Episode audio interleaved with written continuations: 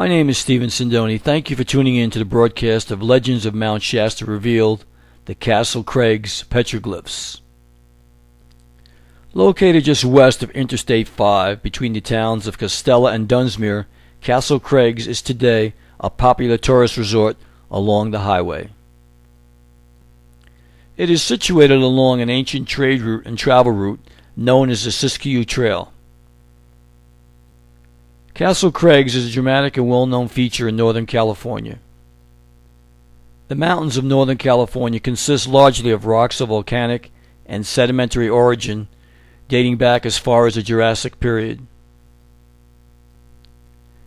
Heavy glaciation at this location during the Pleistocene eroded much of the softer surrounding rock leaving the towering crags and spires exposed, from which the Castle Craigs Pluton derived its name.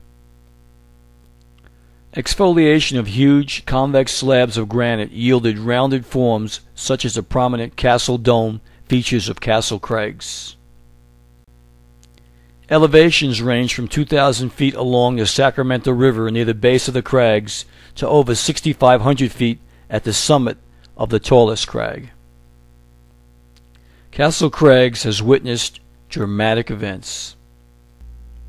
Strained relationships between 1850s California gold rush miners and the local native Indian populations resulted in the 1855 Battle of Castle Craigs, in which the poet Joaquin Miller was wounded, and which he later described in an essay of the same name.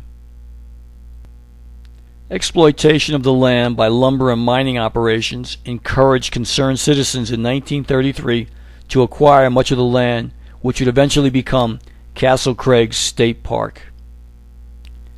In an area where mystery is omnipresent, here is yet another perplexing and unsolved puzzle of the ages the Castle Craigs petroglyphs, discovered several decades ago by two Dunsmuir High School students and the late Frank Bascom.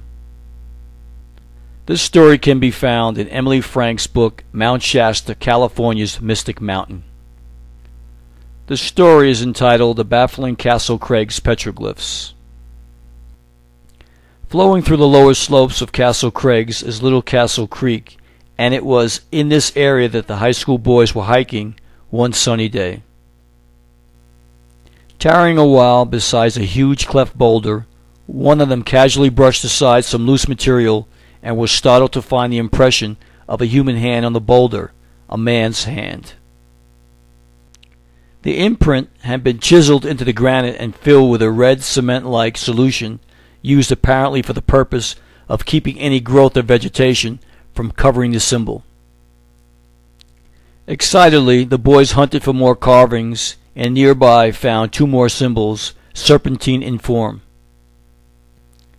Then, on the opposite side of the border, they found another hand, smaller and more delicately molded, which obviously represented a female hand.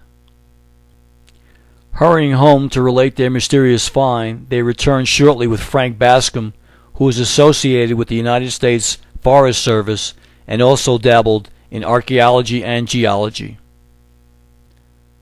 The boys led the way up Castle Creek Canyon, on up the Mount Bradley Road, then hiked along the banks of Castle Creek. Finally, the threesome reached the Graven Rock. More searching revealed in a willow clump a second set of carvings, which included two Maltese cross designs, one created in a zigzag line decorated with dots, and the other composed of two E like characters. Intrigued, Bascom immediately reported the discovery to the Shasta National Forest officials and a third trip was made to the site. More carvings were found nearby. On a rock upstream, which measured about eight feet in height, were found a male and female hand and more petroglyphs. The palm of the male hand bore an engraving similar to a capital E, and the female hand bore a curious double triangle symbol. On the opposite side of the boulder, they found the likeness of a bovine head. Bascom, certain that they had made an important discovery, returned to the area, accompanied by George Schrader and other personnel from the U.S. Forest Service. This group investigated the fascinating petroglyphs. Bascom then wrote an article about the Castle Creek experiences in which he stated,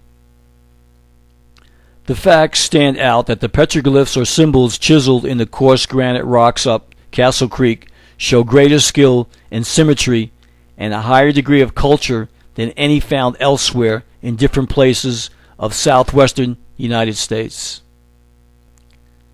The petroglyphs have been colored a reddish hue with some unknown liquid solution, and it was evidently used to keep any growth of vegetation from covering the symbols. The people who did this work were no doubt artists possessing great skill. On what is now two large boulders, there was at some remote time one huge rock, which at some time was cleft asunder. The symbols are on the east side of these two rocks. Those on the rock to the south reveal a large man's hand painted with some unknown stain. In the palm of the hand is chiseled the all seeing eye, and on the rock to the north is a beautifully shaped woman's hand, in whose palm is chiseled a form of the swastika, which is thought to be a very ancient symbol of the four rivers of life or eternity. The swastika symbol is pre Christian in origin and was found in the ruins of the lost continent of Lemuria Mu as well as in India, China, and Tibet. On the heels of these remarkable petroglyph discoveries came various interpretations. Letters were exchanged with the Department of Anthropology at the University of California.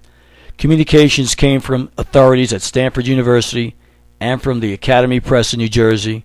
Came a letter to Frank Bascom from Alvin Boyd Kuhn stating that he thought the symbols had been chiseled into the boulders by local Indians.